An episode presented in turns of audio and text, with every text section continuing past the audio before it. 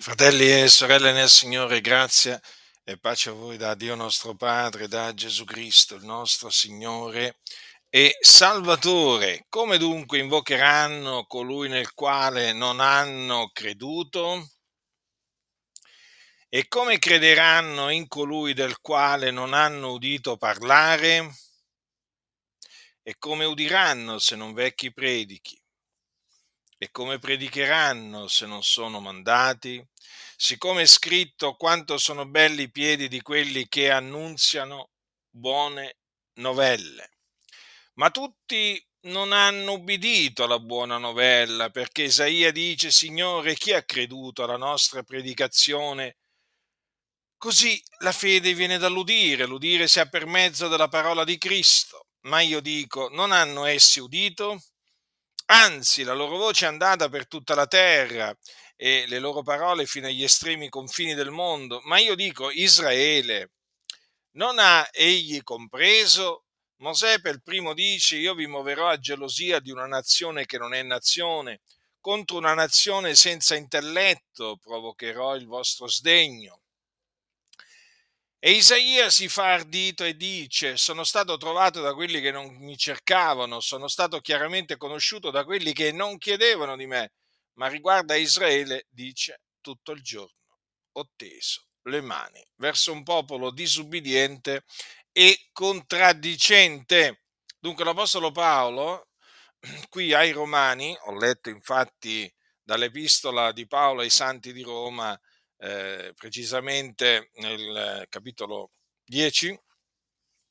Ora, l'Apostolo Paolo qui praticamente sta mettendo enfasi sulla predicazione dell'Evangelo, dell'Evangelo della grazia eh, di Dio, che voi eh, sapete che lui eh, ricevette per eh, rivelazione di Gesù Cristo e che consiste nel, nel seguente annunzio, che Cristo è morto per i nostri peccati, secondo le scritture, che fu seppellito, che risuscitò dai morti il terzo giorno, secondo le scritture, e che apparve ai testimoni che erano stati innanzi scelti da Dio.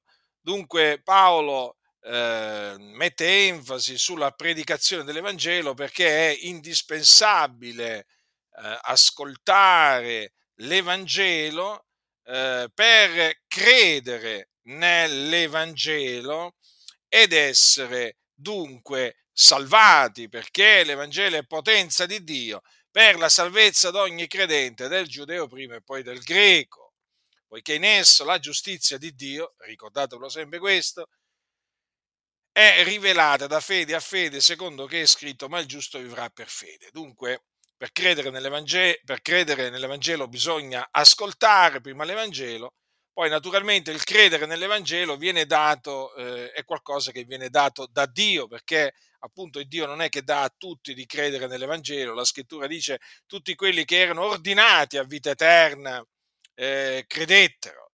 Dunque tra tutta la eh, diciamo, popolazione, eh, diciamo tra tutti gli uomini, eh, che eh, ascoltano eh, l'Evangelo, solamente eh, coloro che sono ordinati a vita eterna crederanno. Quindi non ci dobbiamo meravigliare se la maggior parte di coloro che ascoltano l'Evangelo, siano essi giudei o gentili, eh, non credono perché non sono ordinati a eh, vita eterna. Quindi considerate la grazia che noi abbiamo ricevuto dall'Iddio nostro, appunto, eh, che è quella di credere nell'Evangelo. Dunque però dice anche come predicheranno se non sono mandati, perché per predicare l'Evangelo bisogna essere mandati da Dio e non tutti vengono mandati da Dio a predicare l'Evangelo.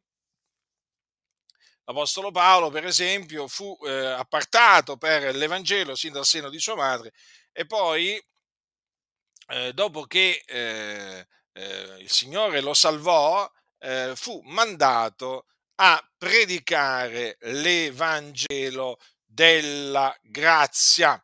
Lui fu eh, mandato a predicare l'Evangelo ai gentili, però ricordatevi anche che predicò spesso nelle sinagoghe, eh, predicò agli ebrei, predicò sempre lo stesso Evangelo, sia ai, ai giudei che ai eh, gentili.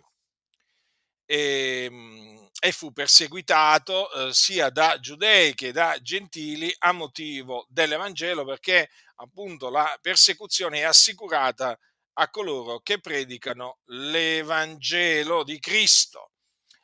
Allora cosa dice l'Apostolo Paolo? Ma tutti non hanno ubbidito alla buona novella.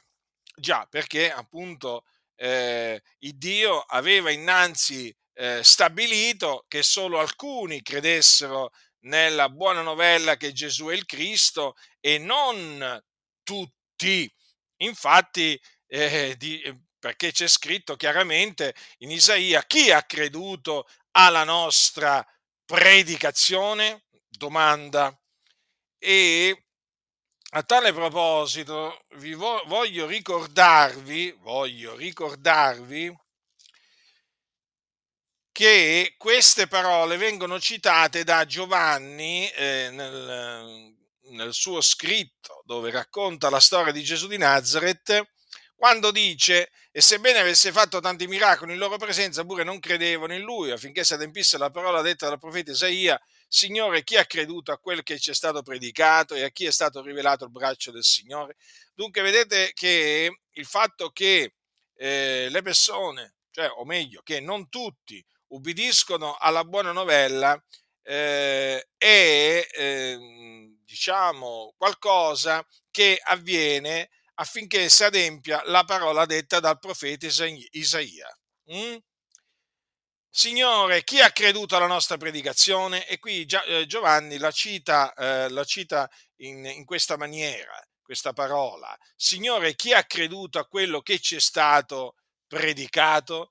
Dunque, vedete, non c'è dunque da, ehm, eh, da meravigliarsi in alcuna maniera se vediamo ancora oggi che solamente alcuni credono alla nostra predicazione che consiste appunto nell'annunzio, nell'annunzio dell'Evangelo, della buona novella che eh, Gesù è il Cristo. Eh, quindi è di fondamentale importanza eh, che, ehm, eh, che, ci siano eh, uomini mandati da Dio a predicare l'Evangelo, eh, perché la fede viene dall'udire e l'udire si ha per mezzo della parola di Cristo. E vi ricordo che l'Evangelo è la parola di Cristo, è anche la parola di Dio. Dunque, vedete, questa affermazione è di, diciamo, di fondamentale importanza per eh, capire eh, diciamo, l'importanza che ha la predicazione della buona novella che Gesù è il Cristo. Considerate, la fede viene dall'udire e l'udire si ha per mezzo della parola di Cristo. Quindi la fede non viene dall'udire le barzellette, la fede non viene dall'udire discorsi filosofici, eh, la fede non viene dall'udire discorsi pomposi e vacui, la fede viene dall'udire l'Evangelo di Cristo Gesù, il Figlio di Dio. Ma ecco che l'Apostolo Paolo ci ricorda, ci ricorda appunto quello che eh, è avvenuto eh, in merito al popolo di Israele. Che cos'è che dice? Dice questo che tutto il giorno, dice, ho teso le mani verso un popolo disubbidiente e contraddicente. Badate queste parole, l'Apostolo Paolo, che era ebreo, ricordatevelo questo, anzi ebreo d'ebrei perché della tribù di Beniamino, l'Apostolo Paolo ha detto queste parole riguardo a Israele, al popolo di Israele, quando naturalmente qui dice riguarda Israele, intende naturalmente dire sì, naturalmente mettiamoci per un momento al posto di Paolo, in, diciamo in quel contesto storico. Lui a, a, chi si riferiva? Si riferiva agli ebrei che abitavano eh, nella terra di Israele, ma anche agli ebrei o giudei, perché sia ebrei e giudei sono diciamo la stessa cosa, sono sinonimi, eh, che abitavano, erano nella diaspora, cioè quelli nella dispersione.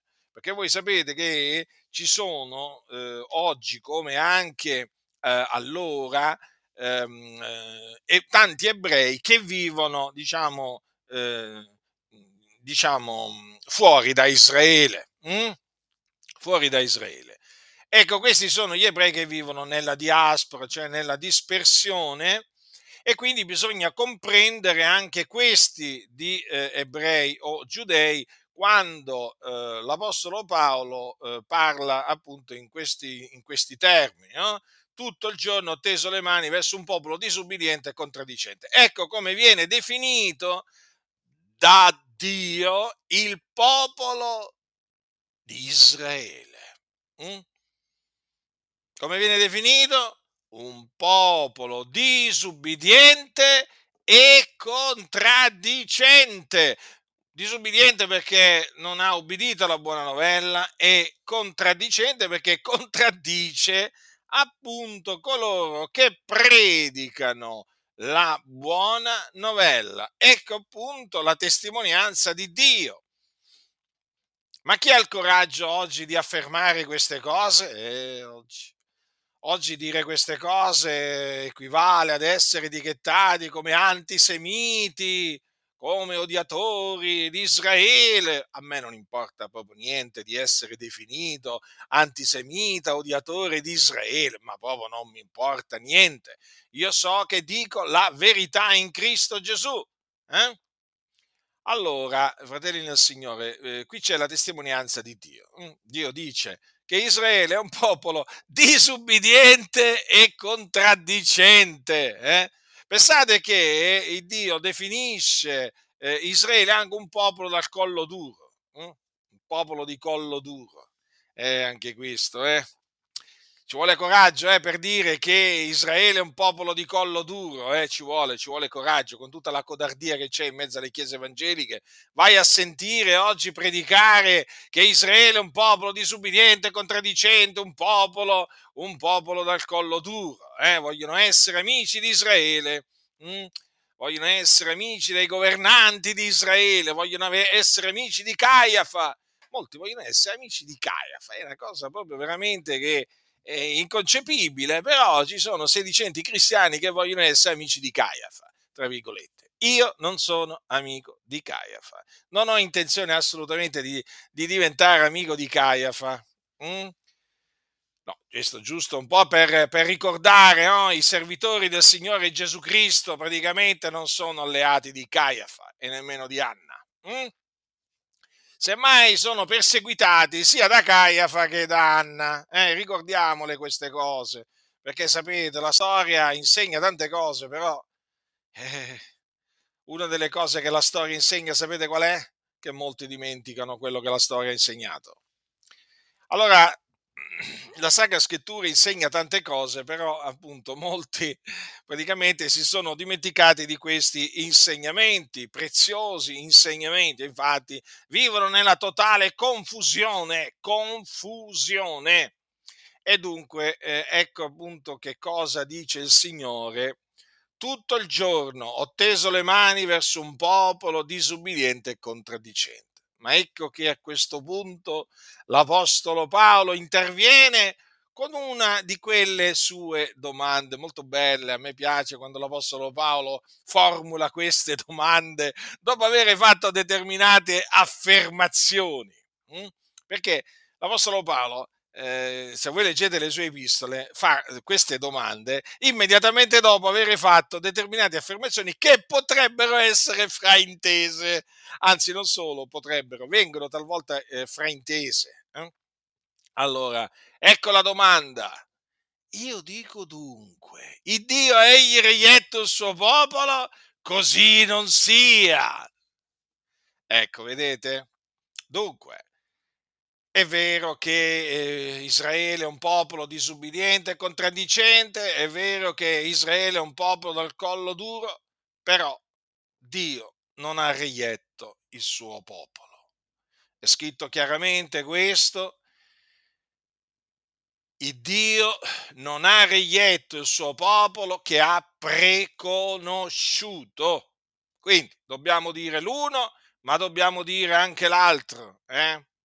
Non è che qui ci mettiamo a dire solo una cosa come fanno alcuni, eh? No, qui diciamo tutta la verità, non vogliamo nascondere niente. Guai a noi se nascondessimo veramente la verità che è in Cristo Gesù, che Dio veramente ci ha dato la grazia di conoscere. Allora Paolo dice, io dico dunque, Dio ha rietto il suo popolo, così non sia perché anch'io sono israelita della progenie d'Abramo, della tribù di Beniamino, e Dio non ha rietto il suo popolo che ha preconosciuto. Allora, guardate come l'Apostolo Paolo risponde, perché dovete stare attenti sia a come formula le domande, eh, ma anche a come risponde alle domande. Beh, così non sia ormai, voglio dire, l'avete imparato, no? Allora, così sia e amen. E invece, vedi, c'è anche così non sia, ricordatevi, no? potete dire così sia, eh? Eh, però eh, così sia si dice solamente, mh, mm, diciamo, quando c'è un'affermazione che appunto corrisponde, corrisponde alla verità. Eh? Così sia. Amen. Però ci sono delle circostanze in cui bisogna dire così non sia. Non è che bisogna dire sempre così sia. Bisogna dire anche talvolta così non sia, quando per esempio si sentono delle affermazioni false bisogna dire così non sia. Ecco, in questa circostanza, a questa domanda, ecco, come anche a tante altre domande che fa l'Apostolo Paolo, bisogna rispondere così non sia. Allora, ascoltate, Paolo spiega perché eh, non si può dire che Dio ha reietto il suo popolo, questo popolo verso, eh, verso il quale tutto il giorno eh, ha teso le mani, eh, eh però un popolo che praticamente ha risposto con la disubbidienza e con la contraddizione. Hm? Paolo, guardate cosa dice. Per, diciamo, eh, dimostrare che Dio non ha reietto il suo popolo, dice perché anch'io sono israelita, della progenie d'Abramo, della tribù di Beniamino. Come dire, il fatto che io, ebreo, eh, creda eh, nell'Evangelo di Cristo sta a, dimostrare, sta a dimostrare che Dio non ha reietto il suo popolo. Ma badate bene che Paolo poi, dopo aver affermato che Dio non ha reietto il suo popolo che ha preconosciuto, parla, eh, diciamo, di un gruppo di persone che al tempo del profeta Elia non si fece trascinare dietro l'idolatria hm? di un certo numero di persone parla per confermare appunto che eh, il Dio non ha reietto eh, il popolo eh, il suo popolo che ha preconosciuto. Allora, ascoltate, dice così, non sapete voi quello che la scrittura dice nella storia di Elia, come egli ricorre a Dio contro Israele dicendo, Signore, hanno ucciso i tuoi profeti, hanno demolito i tuoi altari, io sono rimasto solo e cercano la mia vita? Ma che gli rispose la voce divina, mi sono riservato settemila uomini che non hanno piegato il ginocchio davanti a Baal. Ora, perché l'Apostolo Paolo cita proprio questi 7000 che in quel periodo di grande idolatria, diciamo, eh, in Israele, hm, non avevano piegato il loro ginocchio davanti a Balla, che era una delle, eh, delle cosiddette divinità, appunto, che venivano adorate dai disubbidienti ehm, ebrei, considerate l'idolatria quanto era diffusa eh, ai giorni dei profeti. Sì, sì, gli ebrei si prostravano davanti a statue, davanti a immagini, le servivano, offrivano il culto statue immagini, sì, proprio gli ebrei a cui Dio ave, ha, ha rivelato gli oracoli, ha fatto conoscere gli oracoli, proprio loro, a cui ha dato la legge, sì, proprio loro ma basta leggere veramente la storia di Israele per capire che il popolo che Dio ha preconosciuto si è abbandonato a, a, ogni sorta di iniquità nel corso dei secoli, anzi nel corso dei millenni. Eh? Queste cose vanno ricordate, vanno ricordate. A proposito della diaspora di cui vi ho accennato, di cui vi ho parlato prima, perché gli ebrei sono dispersi per le nazioni? Ve lo siete mai chiesto? Perché Dio adempiù, adempì una, eh, diciamo, eh, adempì le maledizioni nei loro confronti che gli aveva preannunciato si sarebbero abbattute su di loro se loro avesse, avessero, diciamo, preso le sue parole se le, e se le fossero gettate dietro le spalle. Cioè, se e praticamente Israele non avesse dato, prestato ascolto alla voce del Signore, il Signore, tra le altre cose, li avrebbe dispersi fra le nazioni. Ecco perché poi il Signore li ha dispersi fra le nazioni, ha fatto sì che fossero menati in cattività, eh, diciamo, fuori da Israele. Mandò degli eserciti stranieri contro, eh, contro i giudei eh, e ci furono quelli che furono uccisi e ci furono quelli che furono portati in cattività nelle altre nazioni. A motivo di che cosa? A motivo delle iniquità, dei peccati pop- a cui questo popolo si era dato. Eh? Dunque, al tempo di Elia eh, c'era veramente una forte idolatria in Israele. Elia si oppose all'idolatria. Mh? Hm? A un certo punto mh, pensò di essere rimasto solo. Eh? Eh, espresse anche il desiderio di morire, ma eh, mh, il Signore gli parlò. Gli parlò e gli disse: Mi sono riservato 7000 uomini che non hanno piegato il ginocchio davanti a Baal. In questa maniera il Signore fece sapere a Elia che c'erano altri come lui che non avevano piegato il ginocchio davanti a Baal. Ed erano 7000 uomini. 7000 uomini, un residuo allora, che cosa dice l'Apostolo Paolo traendo spunto appunto da questo eh, residuo di 7.000 uomini? E così anche nel tempo presente v'è un residuo secondo l'elezione della grazia. Ecco, come lo chiama dunque Paolo? Il residuo secondo l'elezione della grazia. Perché? Perché lui in questa maniera ha detto, ha spiegato chiaramente che ai suoi giorni c'era un residuo di israeliti che eh, erano tra gli eletti, in quanto il Dio li aveva eletti in Cristo prima della fondazione del mondo e li aveva salvati, li aveva salvati appunto per grazia mediante la fede nell'Evangelo. Mm? Ora a quel tempo lui dice, vedete, nel tempo presente, anche nel tempo presente. Quindi, come c'era, eh, questo, c'era un residuo eh, al, al, tempo di Elia che non aveva piegato il ginocchio davanti a Baal, così dice Paolo, anche nel tempo presente c'è un residuo secondo l'elezione della grazia. Quindi un residuo di eletti eh, tra gli israeliti, tra gli ebrei. Eletti naturalmente eh, secondo la grazia di Dio. Allora, subito Paolo infatti dice, ma se è per grazia non è più per opera, altrimenti grazia non è più grazia. Certo, perché è così, perché se siamo stati salvati per grazia, vuol dire che non siamo stati salvati per opere, non vi pare? Altrimenti grazia non è più grazia.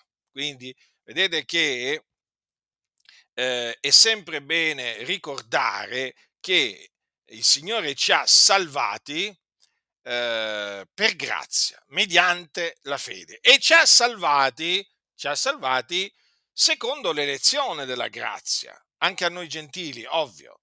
Eh? Qui sta parlando Paolo però degli ebrei, però questo naturalmente vale anche per noi, eh? cioè il fatto che noi siamo stati salvati per grazia nella stessa maniera in cui sono stati salvati appunto questi, questi ebrei eh, di, di nascita. Eh?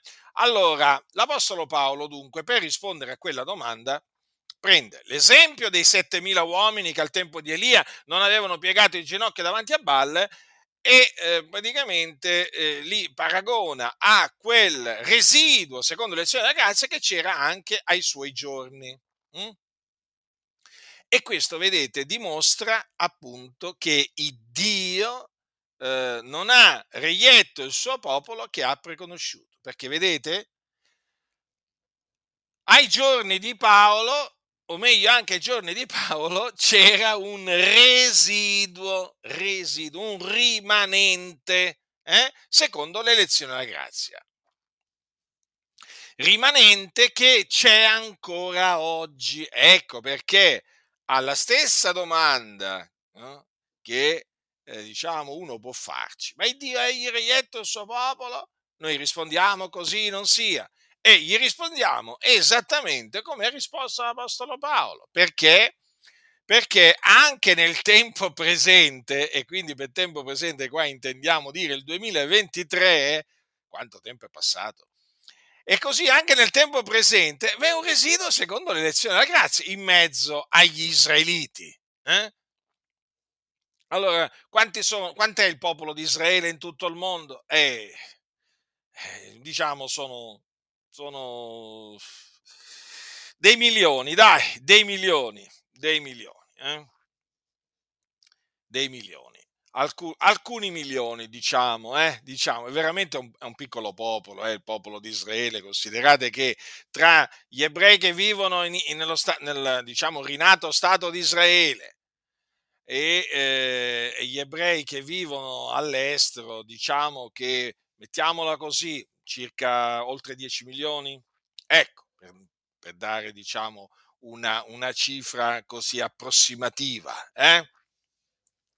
Eh, poi chiaramente anche lì eh, tra gli israeliti c'è una guerra, tra i giudei c'è una guerra perché ci sono quelli che non riconoscono che non riconoscono diciamo, una parte di quelli che si dicono ebrei come ebrei, insomma, la cosa è complessa. Comunque, i discendenti di Abramo, Isacco e Giacobbe ci sono ancora oggi, sia nella terra eh, del, del, rinato Stato di Israele che, eh, diciamo, mh, mm, nella diaspora. Ecco, mettiamola così, poi quanto sono precisamente, non lo sappiamo. Devo dire anche che non è che mi interessa, eh? Eh, non è che faccio poi peraltro ricerche genealogiche, perché qui veramente sono cose queste che non si devono fare, perché ci sono quelli poi esperti in ricerche genealogiche che veramente poi eh, veramente si danno, si danno veramente a questioni stolte. È bene, è bene veramente non fare quello che fanno taluni, che vanno proprio veramente a fare delle, a occuparsi di genealogie senza fine, spaventoso. Comunque, sappiate che i discendenti, secondo la carne di Abramo, Isacco e Giacobbe, ci sono ancora oggi. Eh, sono dei milioni, diciamo, in tutto il mondo, eh? e eh, tra questi milioni di ebrei, ebrei o israeliti o giudei eh, c'è un residuo, c'è un residuo secondo l'elezione della grazia. Quindi questi, questi ebrei eh, che fanno parte di questo residuo sono nostri fratelli e con noi quindi fanno parte della Chiesa di Dio o dell'Israele di Dio, perché così è chiamata la Chiesa di Dio. Mm? Quindi ricordatevi sempre che in seno al popolo di Israele c'è un residuo anche al tempo presente, un residuo secondo l'elezione della grazia. Sono questi ebrei, nostri, nostri fratelli in Cristo Gesù, come, come, lo sono anche Paolo, Pietro, Giovanni, eh, Giacomo, il fratello, il fratello, del Signore, e possiamo veramente continuare qua, no? Maria Maddalena, eh, Maria la madre di Gesù, tutti ebrei tutti ebrei. Eh, Matteo, insomma, qui eh, si dovrebbe fare la lista di tutti quei, eh, di tutti quei nostri, quei nostri eh, Timoteo, Timoteo, ecco, c'è anche il nostro, il nostro fratello Timoteo, eh, non ce lo dimentichiamo, Timoteo, ma si, si potrebbe fare veramente una lunga, una lunga lista. Allora, questi, i membri di questo residuo, cioè coloro, quegli ebrei che fanno parte di questo residuo, sono nostri fratelli in quanto sono, in quanto sono stati salvati eh, per, eh, dal Signore per grazia mediante la fede in Cristo Gesù. Quindi non è che sono stati salvati per opere, eh? sono stati salvati per grazia mediante la fede, anche loro. Eh? Perché? Perché voglio ricordarvi che eh, anche gli ebrei per essere salvati devono ravvedersi e credere nell'Evangelo, non è che hanno una, una, una via preferenziale eh, come alcuni oggi diciamo gli hanno creato, no? alcuni hanno creato la via preferenziale. Sostanzialmente, diciamo, sono i massoni che hanno praticamente, hanno praticamente scogitato sta, sta falsa dottrina. Hanno detto, eh, vabbè, eh, per, i gentili, per i gentili vale, vale l'Evangelo, cioè, o meglio, vale Gesù no? come Salvatore. E I gentili, va bene, vengono salvati da Gesù, però gli ebrei vengono salvati mediante la legge, la legge di Mosè. Eh? Quindi per le opere della legge. No, non è assolutamente così. Gli apostoli eh, ritenevano che l'Evangelo è potenza di Dio per la salvezza di ogni credente del giudeo prima e poi del greco e per questo lo annunziavano sia ai, eh, ai giudei che ai gentili, lo stesso Evangelo, eh? perché la salvezza, la salvezza, l'uomo la ottiene solamente credendo nella buona novella che Gesù è il Cristo. Non importa se questo uomo è un giudeo o un gentile, la salvezza è in Cristo Gesù. Quindi nessuno si illuda. Gli ebrei non possono essere salvati mediante la legge di Mosè. Per le opere della legge nessuna carne sarà giustificata al suo cospetto. Il giusto vivrà per la sua fede. Così è scritto, così crediamo, così proclamiamo, esattamente come facevano gli apostoli. Quindi lo sappiano eh, anche gli ebrei che per essere salvati e giustificati devono ravvedersi e credere nella buona novella che Gesù di Nazareth è il Messia, di cui parlarono eh, i profeti antichi eh, da parte di Dio, il quale doveva venire per essere la propiziazione per i nostri peccati. Dunque, Proseguendo, l'Apostolo Paolo dice che dunque quel che Israele cerca non l'ha ottenuto, mentre il residuo eletto l'ha ottenuto. Vedete? Qui fa una distinzione l'Apostolo Paolo hm? tra Israele e il residuo eletto. Vedete, c'è una netta differenza. Dice Israele, eh, quello che cerca, non l'ha ottenuto Vedete cosa dice Paolo? Non l'ha ottenuto. Allora, che cos'è che cerca Israele? Lo dice Paolo eh, e che non ha ottenuto. Paolo lo dice al capitolo 9 dei Romani. Mentre Israele che cercava la legge della giustizia non ha conseguito la legge della giustizia. Vedete? Quindi Israele che cercava la legge della giustizia non ha conseguito non ha ottenuto la legge della giustizia. Per quale ragione? Perché l'ha cercata non per fede ma per opere. Eh? Infatti gli israeliti pensano di essere giustificati per le opere della legge. Eh? Essi hanno urtato, dice Paolo, nella pietra d'intoppo, siccome è scritto, ecco io pongo in Sion una pietra d'intoppo, una roccia d'inciampo, ma chi crede in lui non sarà svergognato. Questo sempre al capitolo 9 dei Romani, alla fine del capitolo 9. Allora, quello che Israele cerca non l'ha ottenuto, mentre il residuo eletto l'ha ottenuto. Vedete la netta differenza? Il residuo eletto l'ha ottenuto. Ha ottenuto praticamente la legge della giustizia. Ha ottenuto la giustizia.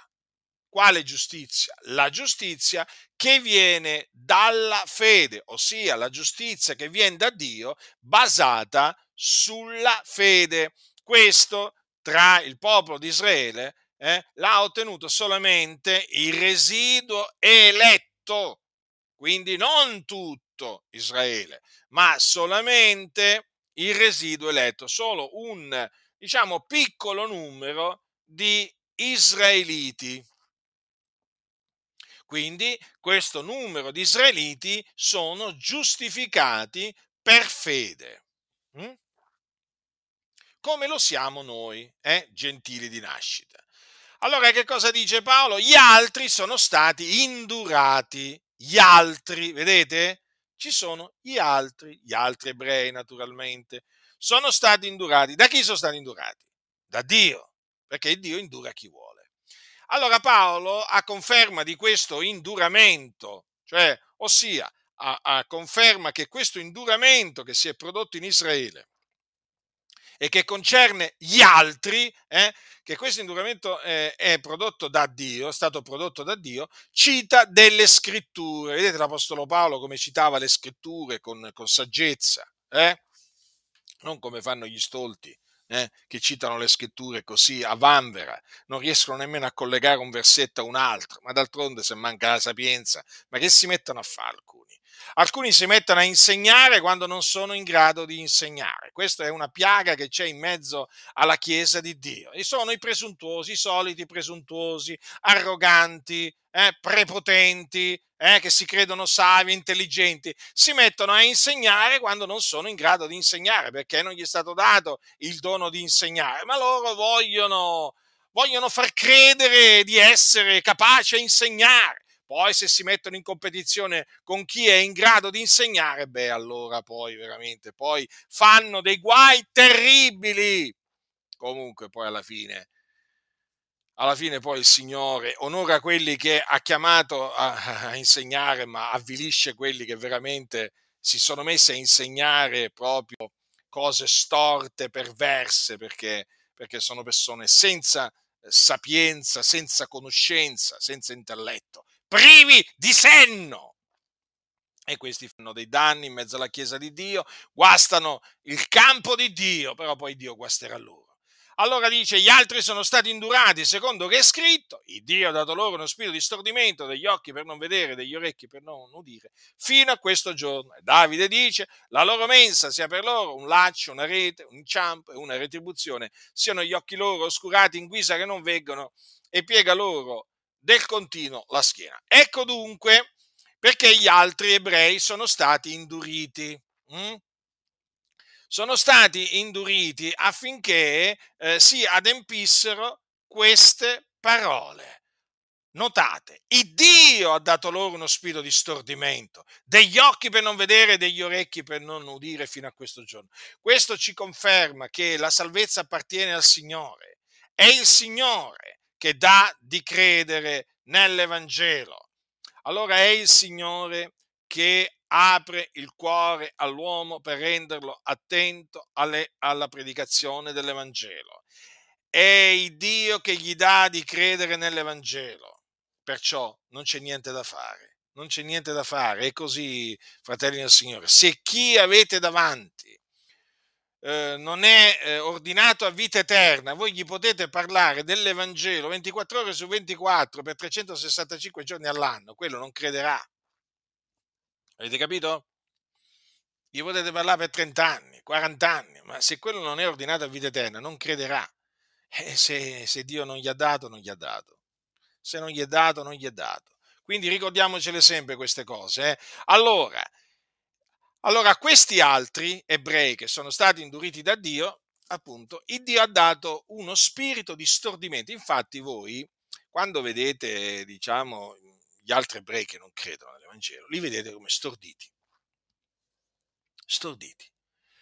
Ma se dobbiamo parlare di stordimento, ricordiamoci anche che ci sono tanti cosiddetti cristiani evangelici storditi, eh, nella stessa maniera, perché praticamente si definiscono cristiani evangelici, ma veramente eh, hanno uno spirito di stordimento, eh, non hanno occhi per vedere, non hanno orecchi, orecchi per sentire, esattamente come questi ebrei induriti da Dio, perché non sono dei nostri il fatto che si definiscono cristiani evangelici non significa niente, ma proprio niente, eh? perché nei fatti poi veramente si dimostrano degli increduli, increduli, ma non solo, induriti da Dio, induriti, esattamente come gli ebrei. Questo è, questo è quello che sta succedendo eh, nel mondo intero, fratelli e signori, non solo in Italia.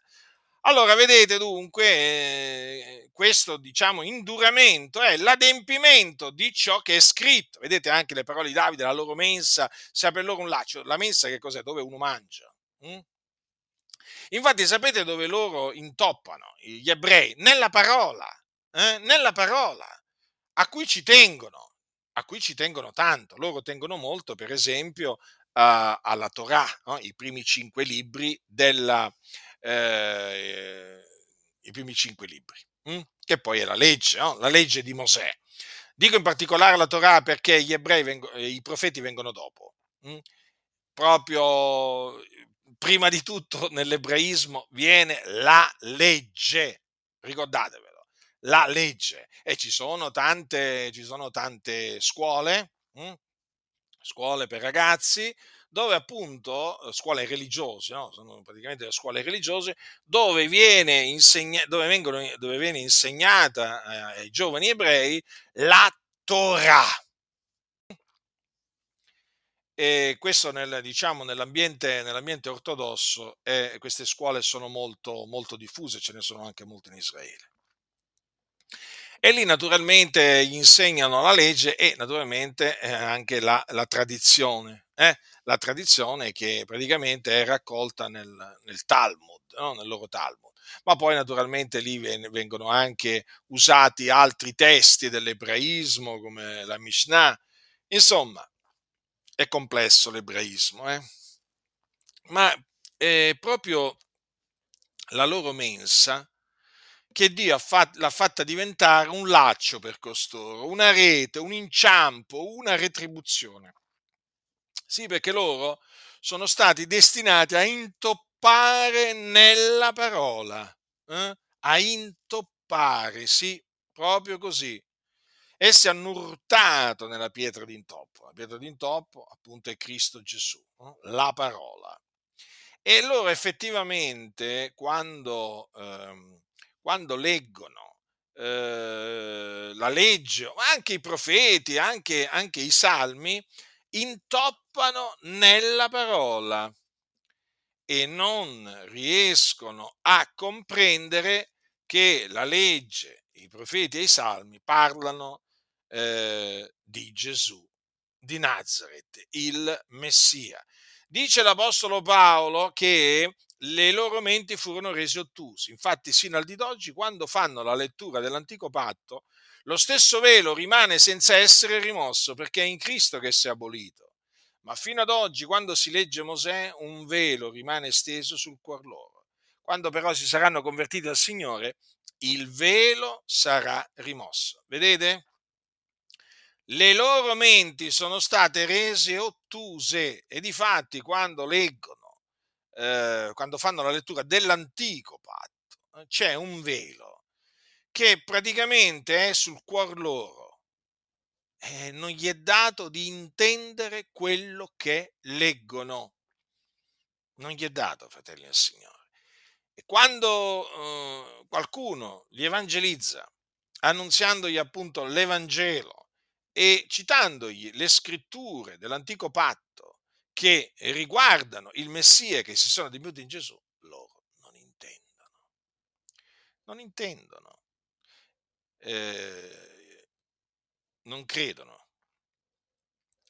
Intendono e credono solamente coloro che appunto eh, sono stati eletti prima della fondazione del mondo e che sono un residuo Capite?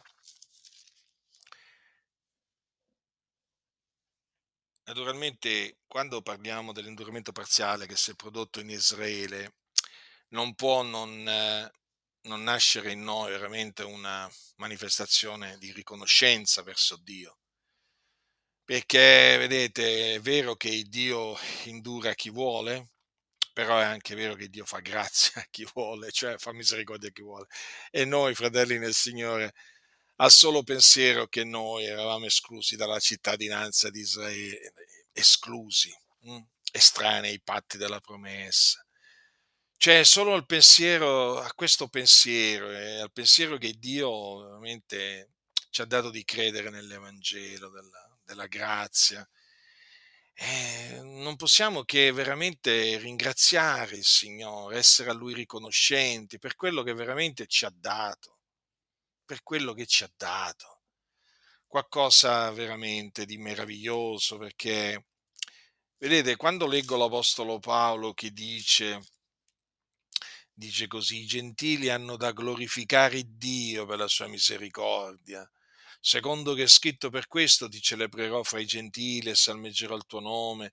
Ed è detto ancora rallegratevi, o gentili, col suo popolo, altrove gentili, lodate tutti il Signore, e tutti i popoli lo celebrino. Di nuovo Isaia dice, vi sarà la radice di Jesse e colui che sorgerà a governare i gentili, in lui spereranno i gentili. Vedete, l'Apostolo Paolo mette enfasi veramente sulla riconoscenza che dobbiamo avere noi gentili verso l'Iddio d'Abramo, di Isacco e di Giacobbe, eh? per la sua misericordia, fratelli perché Dio a noi gentili ci ha voluto fare misericordia. Provate a pensare che Dio non ha voluto fare misericordia a tanti ebrei, pensate solo questo. Pensate a questo, a tanti ebrei, sì, nel corso di tutti questi secoli Dio non ha voluto fare misericordia. Perché? Eh, perché non li aveva eletti a salvezza prima della fondazione del mondo. E invece a noi, a noi gentili, in Cristo Gesù naturalmente, eh, ci, ha voluto, eh, ci, ha voluto, eh, ci ha voluto fare misericordia. Mm? Certo, dobbiamo anche considerare appunto che eh, diciamo 3 miliardi di gentili, appunto anche 3 miliardi di gentili sono pochi quelli a cui il Signore ha dato di credere, quindi siamo pur sempre riconoscenti a Dio. Però vedete, quando io quando io diciamo, eh, rifletto eh, su que- sull'induramento parziale che si è prodotto in Israele, dico, ma Signore, veramente, tu sei stato veramente misericordioso verso di noi gentili, hm? perché hai voluto proprio farci misericordia. E per questo noi lo celebriamo, il Signore, salmeggiamo il suo nome, ci rallegriamo eh, nel Signore, lo lodiamo lo, veramente perché perché il Signore è stato buono verso di noi, gentili fratelli nel Signore. Ricordiamoci sempre della bontà del Signore. Noi non eravamo assolutamente degni di tutto questo che abbiamo ricevuto e Dio ci ha voluto fare grazia. D'altronde il Signore ha detto farò grazia a chi vorrà fare grazia e noi siamo tra coloro a cui Dio ha voluto fare grazia e di questo siamo veramente riconoscenti a Dio. Allora dice Paolo, io dico dunque, hanno essi così inciampato da cadere, così non sia. Ma per la loro caduta la salvezza è giunta ai gentili per provocare loro gelosia. Allora, fratelli, questo è un punto che io eh, ci tengo ogni volta a eh, sottolineare. Quando parlo dell'induramento parziale che si è prodotto in Israele, ci tengo a, eh, a sottolineare questo, cioè la salvezza perché è giunta a noi? Eh? Per la caduta, per la caduta degli ebrei, no? cioè a motivo di questo induramento parziale che si è prodotto in Israele. Allora la salvezza è giunta a noi gentili. Ma per quale ragione la salvezza è giunta a noi gentili? Per provocare gli ebrei a gelosia. Come dirà qualcuno? Allora il Signore usa noi gentili per provocare gli ebrei a gelosia. Esattamente così, perché il Signore tramite Mosè lo aveva detto io vi muoverò a gelosia di una nazione che non è nazione. Contro una nazione senza intelletto provocherò il vostro sdegno. Praticamente questa è la vendetta di Dio. Ah, qualcuno dirà come la vendetta di Dio? Perché Dio è un vendicatore. Ma certo che Dio è un vendicatore, è scritto. Allora, questa è la vendetta, la vendetta, la vendetta di Dio perché voi sapete che il popolo di Israele provocò il Dio, mm? lo sapete? Allora, eh, questo è qualcosa veramente che la scrittura dice ed è bene sempre che noi ce lo ricordiamo perché eh, questo ci ricorda che Dio è santo e che Dio Mhmm, non lascia impunito il colpevole. Ascoltate cosa c'è scritto nel libro del Deuteronomio, al capitolo 32, eh, sulla eh, ribellione di Israele nei confronti di Dio. Eh? E l'Eterno l'ha veduto e ha reietto i suoi figlioli, le sue figliole che l'avevano irritato e ha detto io nasconderò loro la mia faccia, starò a vedere quale ne sarà la fine poiché sono una razza quanto mai perversa, figliuoli in cui non è fedeltà di sorta. Essi mi hanno mosso a gelosia con ciò che non è Dio, mi hanno irritato coi loro idoli vani. E io li muoverò a gelosia con gente che non è un popolo, li irriterò con una nazione stolta. Allora, quelle parole appunto che vi ho letto prima dall'epistola ai Romani, dove appunto Paolo, citando Mosè, dice, Mosè per primo dice, io vi muoverò a gelosia di una nazione che non è nazione contro una nazione senza intelletto provocherò il vostro segno, sono proprio prese dal libro del Deuteronomio, che fa parte appunto della Torah, eh, che gli ebrei leggono, eh, vi ricordo, il sabato nella sinagoga. Allora, eh, cosa dice qua il Signore? Eh, essi mi hanno mosso a gelosia con ciò che non è Dio. Allora, essi sono gli israeliti. Allora, gli israeliti mh, mm, mossero Dio a gelosia, voi sapete che Dio è un Dio geloso, con ciò che non è Dio. Mm? Eh, praticamente con, con, degli idoli. Mm? Mi hanno irritato infatti con i loro idoli, vedete? Allora, sostanzialmente, praticamente, gli israeliti eh, mossero a gelosia Dio e lo provocarono ad ira tramite appunto, eh, pa, eh, qui lo, lo, mm, è chiamato ciò che non è Dio e poi, e poi sono chiamati loro idoli, i loro idoli vani. No? Allora, guardate il Signore, la vendetta di Dio, eh? che poi questa è una promessa che si sarebbe vendicata in questa maniera. Io li muoverò a gelosia con gente che non è un popolo, infatti noi non eravamo un popolo. Eh, adesso siamo il popolo di Dio, ma non eravamo un popolo, fratelli. Allora, guardate cosa dice, io li muoverò a gelosia con gente che non è un popolo. La vendetta di Dio. Li irriterò con una nazione stolta, vedi? Vedete? Il Dio li provoca ad ira con una nazione stolta. E questa nazione stolta siamo noi. Eh? Eh, perché noi non avevamo la conoscenza della legge, capite? Cioè, noi che cosa avevamo? Noi brancolevamo nel buio, nel buio veramente totale, veramente, cioè, ah, veramente, eravamo proprio estranei ai patti della promessa, cioè non avevamo conoscenza della legge, fratelli, ma noi veramente, cioè, i gentili noi. Ah. Allora, vedete però il Signore eh, che cosa ha deciso di fare? Questo è il suo piano, era il suo piano. Eh? Quindi, quindi vedete, già ai giorni di Mosè il Signore aveva stabilito come usare noi gentili in Cristo Gesù, una volta appunto che la salvezza ci sarebbe eh, giunta no? per la caduta degli ebrei. Praticamente il Signore aveva decretato di usare noi per provocare gli ebrei a gelosia. Il Signore è savio, fratelli, il Signore fa cose veramente che noi ma che noi nemmeno immaginiamo. Ma chi ha conosciuto la mente del Signore? Ma veramente, ma chi ha conosciuto la mente del Signore? Chi è stato il suo consigliere? Vedete, vedete Dio come opera, fratelli, secondo il consiglio della propria volontà. E quindi ricordiamoci sempre che Dio usa noi gentili in Cristo Gesù per provocare gli ebrei disubbidienti a gelosia. Infatti sapete che sono mossi a gelosia veramente, eh? soprattutto quando eh, sono dei gentili no? che evangelizzano gli ebrei, agli ebrei, gli va il sangue al cervello. Perché già si arrabbiano quando praticamente eh, vengono evangelizzati da dei loro connazionali, da ebrei, ma quando sono i gentili a evangelizzare gli ebrei, no, lì veramente allora gli ebrei, gli ebrei si sentono veramente provocati, eh, provocati a gelosia, eh? si arrabbiano, eh? si arrabbiano, si arrabbiano anche perché gli ebrei, sapete, di noi gentili non è che ci hanno stima, eh? Usiamo un eufemismo, va? Non hanno stima, no? Perché se si legge il Talmud e si legge quello che gli ebrei dicono di noi gentili, fratelli nel Signore, veramente qui, Talmud, eh?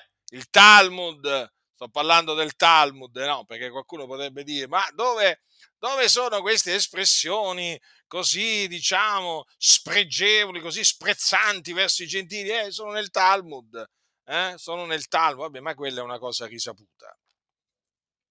Allora, dice Paolo, ora se la loro caduta è la ricchezza del mondo e la loro diminuzione è la ricchezza dei, gentili, quanto più lo sarà la loro pienezza. Ecco, vedete, pa- Paolo piano piano si avvicina appunto eh, diciamo, a un certo discorso, eh, parte da lontano per poi arrivare a quello che poi naturalmente avverrà nella pienezza dei tempi, no? quando, quando, appunto eh, sarà entrata la pienezza dei gentili. Però vedete Paolo ci, ci arriva gradualmente.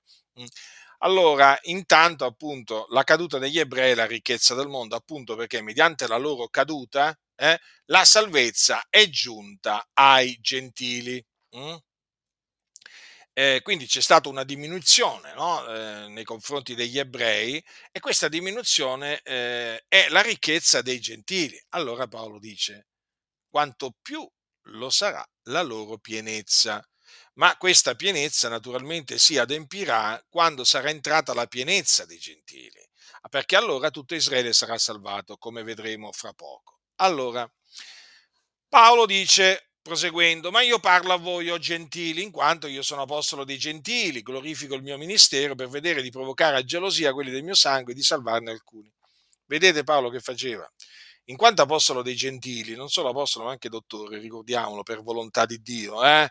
Paolo non ricevette eh, i ministeri di apostolo e di, e di, e, diciamo, di dottore perché pregava tanto, eh? Perché faceva tante rinunzie, perché digiunò tanto, no? Ricevette questi ministeri per volontà di Dio, perché Dio aveva così innanzi determinato.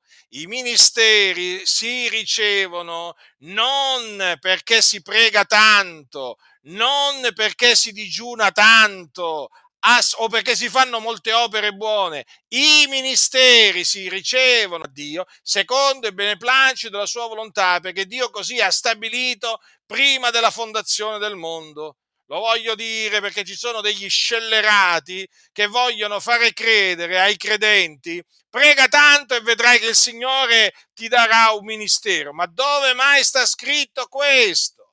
Ma dove mai? Eppure ci sono scellerati che stanno promuovendo questa dottrina falsa, illudendo le persone, facendoli cadere nell'ansia, poi nella disperazione, ma perché sono persone che non sono state chiamate da Dio a insegnare e insegnano falsità, riempiono la mente delle persone di falsità.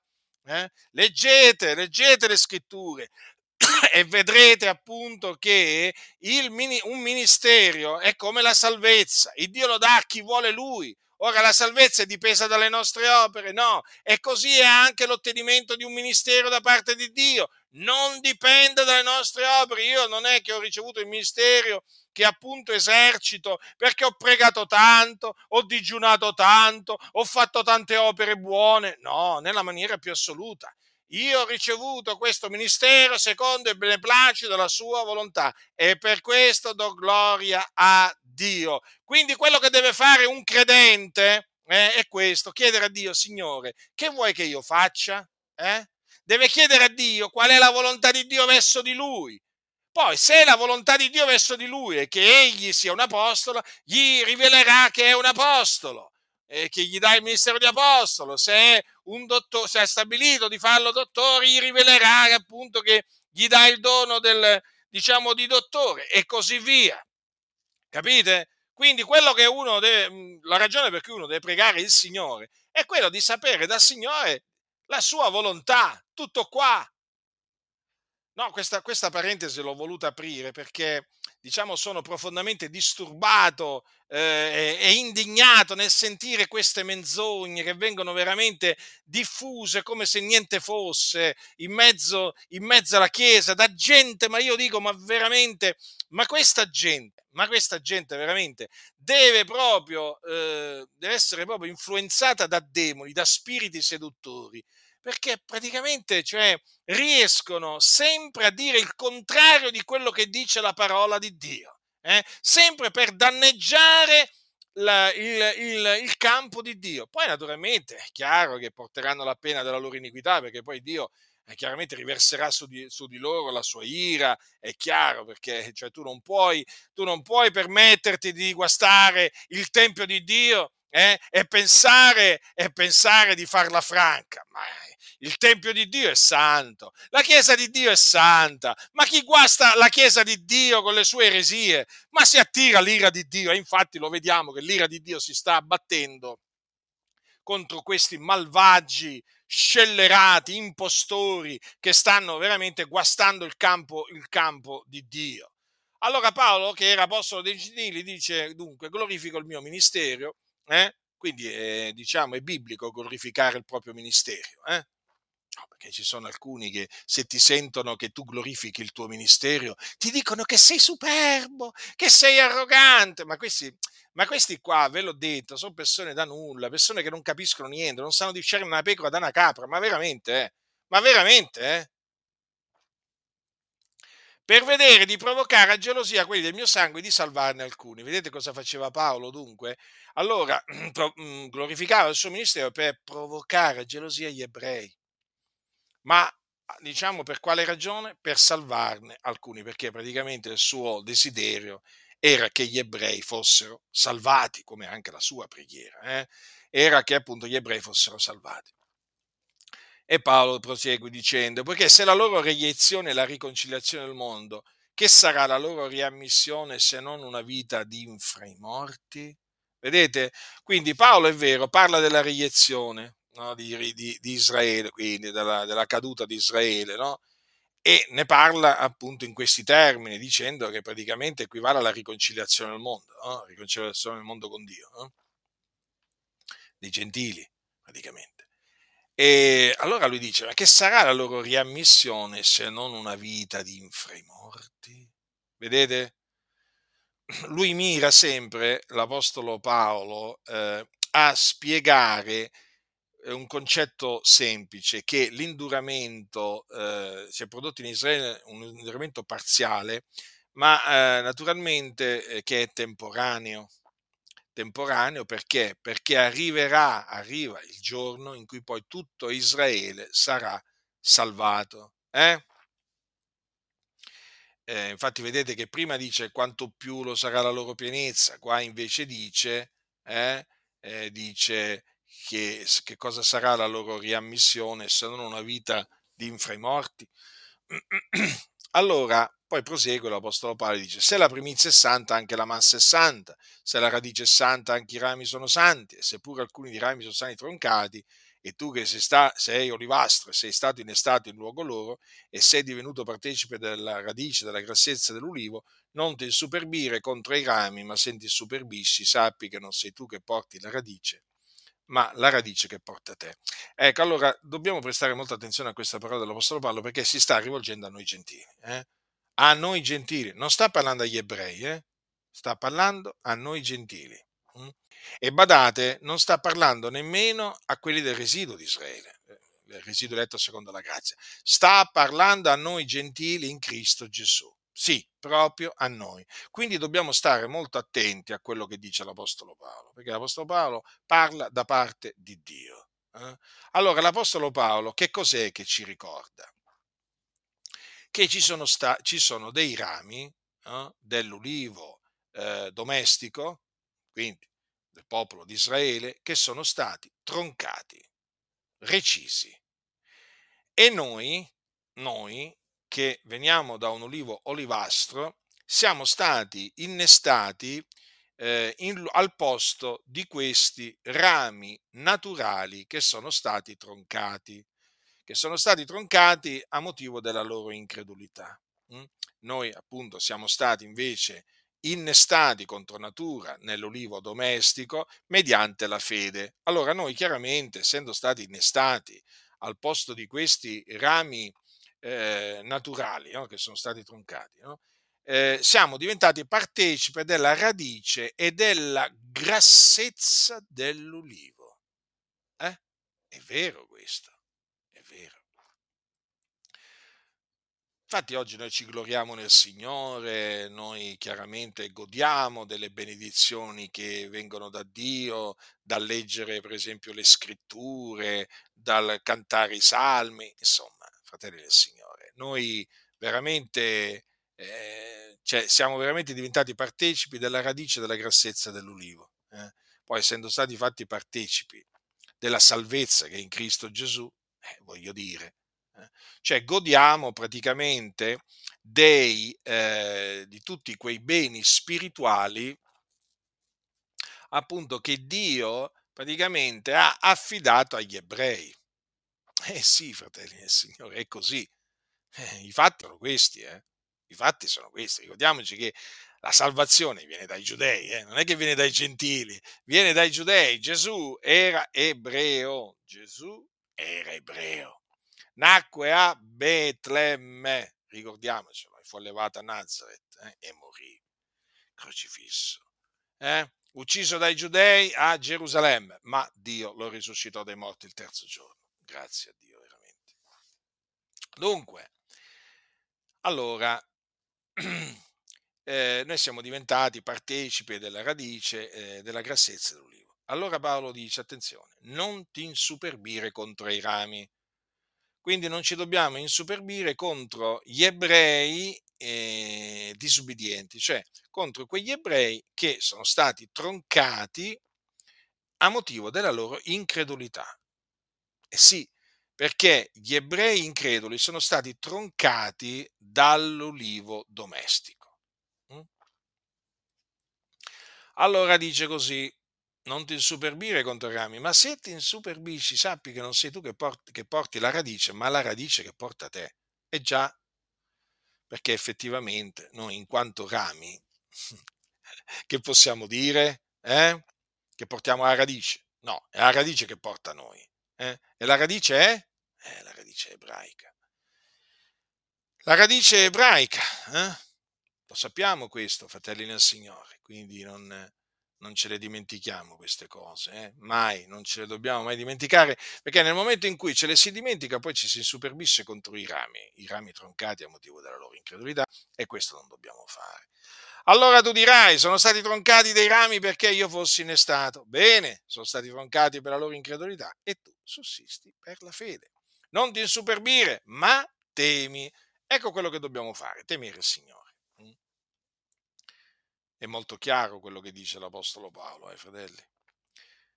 Perché dobbiamo temere Dio? Perché dice Paolo, se Dio non ha risparmiato i rami naturali, non risparmierà neppure te. Vedi dunque la benignità, la severità di Dio la severità verso quelli che sono caduti, ma verso te la benignità di Dio, se tu pur perseveri nella sua benignità, altrimenti anche tu sarai reciso.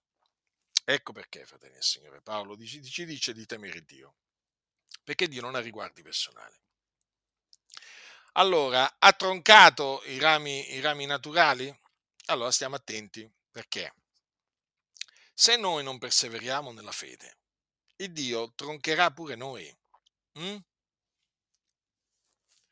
abbiamo visto la severità verso quelli che sono caduti, cioè abbiamo visto la severità di Dio verso, verso gli ebrei increduli? Certo che l'abbiamo vista, perché Dio li ha troncati, quei, eh, li ha troncati, sì. Quei, quei, quegli ebrei increduli.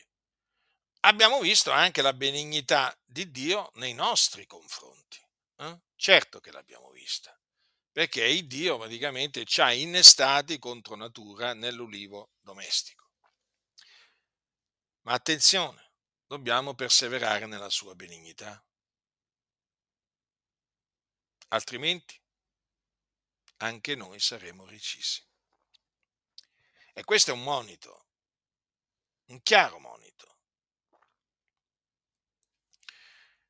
E queste parole naturalmente confutano quelli che dicono una volta in grazia, sempre in grazia, una volta salvati, sempre salvati, secondo quali infatti, secondo loro, non si può scadere dalla grazia, il credente non può perdere la salvezza. Ma vedete qua quanto è chiaro l'Apostolo Paolo?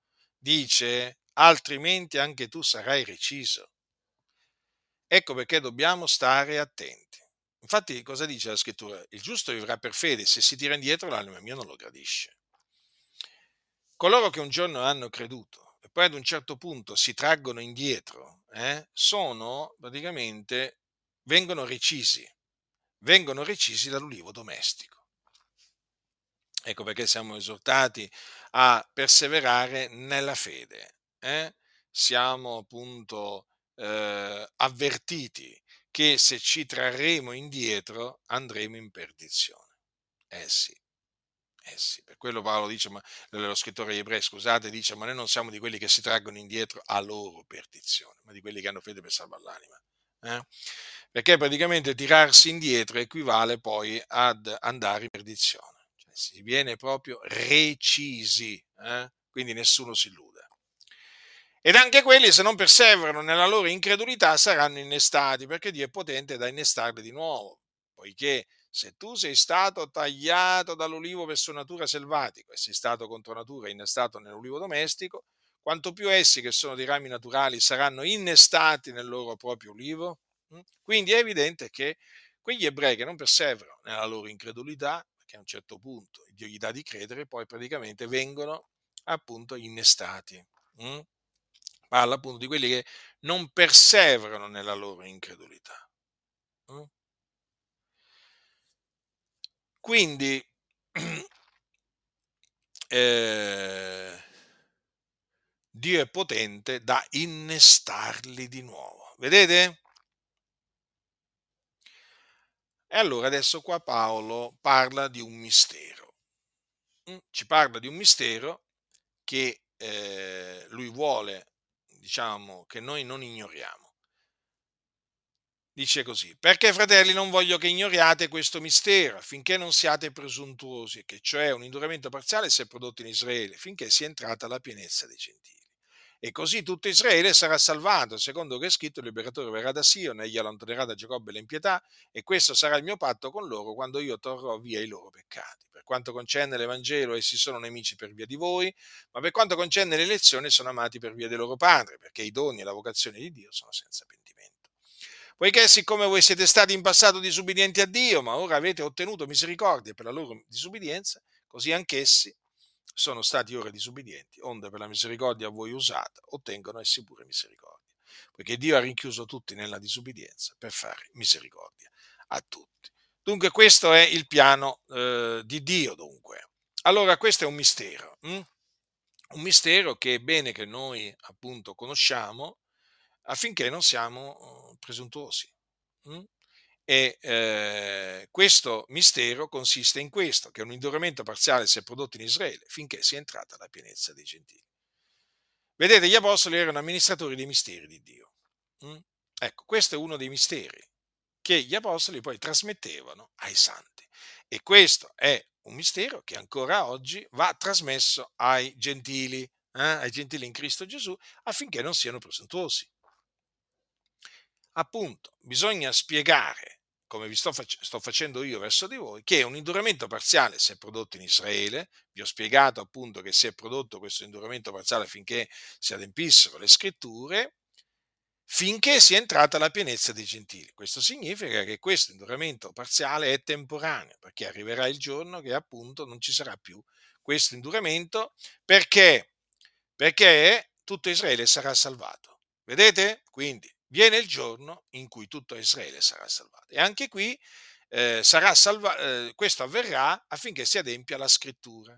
Quale scrittura? Quella che dice il liberatore verrà da Sion, egli allontanerà da Giacobbe l'impietà e questo sarà il mio patto con loro quando io torrò via i loro peccati. Quindi vedete fratelli che in definitiva l'Apostolo Paolo ci sta ulteriormente confermando che Dio appunto non ha reietto il suo popolo che ha preconosciuto.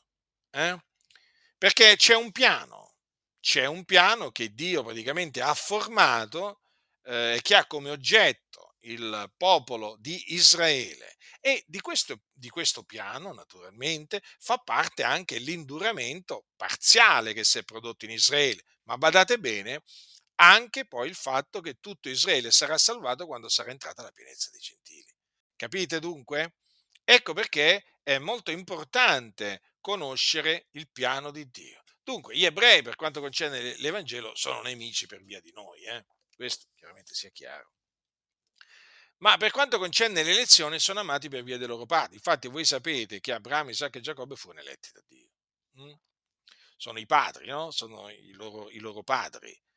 E, e, ricordiamoci anche che il nostro Dio è, è l'Iddio d'Abramo, di Isacco e di Giacobbe. Allora, sono amati per via dei loro padri. Ricordatevi che Dio eh, promise eh, la, terra di, la, terra di, Canaan ad, eh, ad, Abramo, poi confermò la promessa ad Isacco e poi anche a, eh, a Giacobbe. Eh. Quella terra praticamente dove sorge oggi il rinato Stato di Israele è appunto la terra che Dio promise ai loro, ai loro padri, no? è chiamata la Terra Santa, Gerusalemme sapete che è la città, la città del grande re, Dunque, per quanto concerne l'elezione, sono amati per via dei loro padri. Ecco perché dobbiamo sempre, eh, praticamente, mh, quando, parliamo, quando parliamo di Israele, dobbiamo sempre parlarne come ne parla la Sacra Scrittura, senza aggiungere alcunché, senza togliere alcunché, eh, dicendo la verità in ogni cosa, quello che vuole Dio. Allora sono, dice, amati per via dei loro padri perché i doni e la, e la vocazione eh, di Dio sono senza pentimento. Mm. Eh, considerate questo, che gli ebrei nel corso, nel corso dei, dei, millenni si sono resi colpevoli veramente di ogni sorta di iniquità. Mm? Eh, basta considerare veramente mh, mm, quello che c'è scritto nella legge, quello che c'è scritto anche nei profeti e naturalmente anche mm, quello che c'è scritto nel libro dei re, nel libro delle cronache. C'è, è un popolo veramente di collo duro. Poi, naturalmente, ricordiamoci che eh, uccisero non solo i profeti, ma hanno ucciso anche il nostro Signore Gesù Cristo, hanno perseguitato veramente i nostri fratelli apostoli. Insomma, qui se dobbiamo parlare veramente delle mali azioni che hanno fatto i giudei nel corso dei, millenni, qui bah, solo fermarci, guarda, anche se ci dovessimo fermare solamente al libro degli atti degli apostoli, ma sono veramente tante, ma tante, tante le male azioni, eh? tante. Eppure vedete, Dio è fedele. Dio è fedele e rimane fedele verso, verso il suo popolo che ha preconosciuto, perché comunque manderà ad effetto poi le sue promesse, perché ci sono appunto delle promesse che concernono il popolo di Israele che poi Dio le manderà ad effetto. Infatti vedete Paolo dice eh, che vuol dire se alcuni sono stati increduli? Annullerà la loro incredulità la fedeltà di Dio? Così non sia. Vedete, anche qui Paolo ci ricorda sempre che anche se eh, diciamo Israele si è mostrato e si mostra un popolo eh, disubbidiente e contraddicente, eppure tutto ciò eh, non annulla la fedeltà di Dio. Infatti, quello che emerge leggendo la storia di Israele antica è che comunque sia, Dio poi si è sempre mostrato fedele al suo patto, fedele alle sue promesse che ha fatto nei confronti di Israele e Dio manterrà la parola appunto che ha dato eh? e eh, quindi badiamo a come appunto parliamo, parliamo nei, confronti, nei confronti degli israeliti o giudei o ebrei. Eh? Ricordiamoci di, sempre di queste parole. Noi un tempo siamo stati disubbidienti a Dio, ma appunto a motivo della, della loro disubbidienza, mh, hm, eh, no, eh, noi siamo stati in passato disubbidienti a Dio, ma ora abbiamo ottenuto misericordia per la loro disubbidienza, cioè per la loro caduta praticamente la salvezza ci è giunta a noi. No? Così anche loro sono stati ora disubbidienti affinché per la misericordia a noi usata poi ottengono essi pure misericordia. Quando questo, quando appunto eh, sarà eh, entrata la pienezza dei gentili. Ecco perché poi Paolo dice che Dio ha rinchiuso tutti nella disubbidienza per fare misericordia a tutti, cioè per fare misericordia sia a, gentili sia a ebrei. Mm? E questo naturalmente ci mostra veramente quanto il Dio sia saggio. Grande è la sapienza di Dio. E Paolo appunto conclude questo capitolo, che è il capitolo undicesimo dell'Epistola ai Santi di Roma, dicendo, o profondità vi ricordo che a quel tempo, quando scrisse, non c'era il capitolo undicesimo, c'è adesso, eh. Allora, perché sapete che poi i capitoli e i versetti sono stati introdotti secoli dopo, eh, ma all'inizio non c'erano né capitoli né versetti quando gli apostoli scrissero le epistole. O profondità della ricchezza e della sapienza e della conoscenza di Dio, quanto inscrutabili sono i suoi giudizi e incomprensibili le sue vie, poiché chi ha conosciuto il pensiero del Signore o chi è stato il suo consigliere o chi gli ha dato per il primo e gli sarà contraccambiato, poiché da lui, per mezzo di lui e per lui sono tutte le cose. A lui sia la gloria in eterno. Amen. Dunque, vedete fratelli, alla fine che cosa dobbiamo, che cosa dobbiamo riconoscere? Eh. che la sapienza di Dio è grande, la sua conoscenza è grande, eh? i suoi giudizi sono inscrutabili, le sue vie incomprensibili. Che cosa siamo noi, fratelli nel Signore? Noi siamo nulla, siamo polvere e cenere, tutto quello che siamo, tutto quello che abbiamo lo dobbiamo veramente alla grazia di Dio, alla grazia di Dio, sì. E dunque vedete il piano di Dio? Il piano di Dio è meraviglioso, fratelli del Signore. Il piano di Dio è meraviglioso e ci fa comprendere veramente eh, chi è l'Iddio che veramente ci ha, eh, ci ha preconosciuti. Eh? È un grande Dio, è il più grande di tutti. Eh? Nessuno è pari a Lui. E noi, vedete, noi gentili, eh? noi gentili eh, in Cristo Gesù facciamo parte di questo suo meraviglioso piano. Hm? E dobbiamo appunto ricordarci della sua misericordia che ha usato verso di noi per dargli, per dargli gloria. Quindi, fratelli, il Dio dunque ha reietto il suo popolo, così non sia. La grazia del Signore nostro Gesù Cristo sia con tutti coloro che lo amano con purità incorrotta.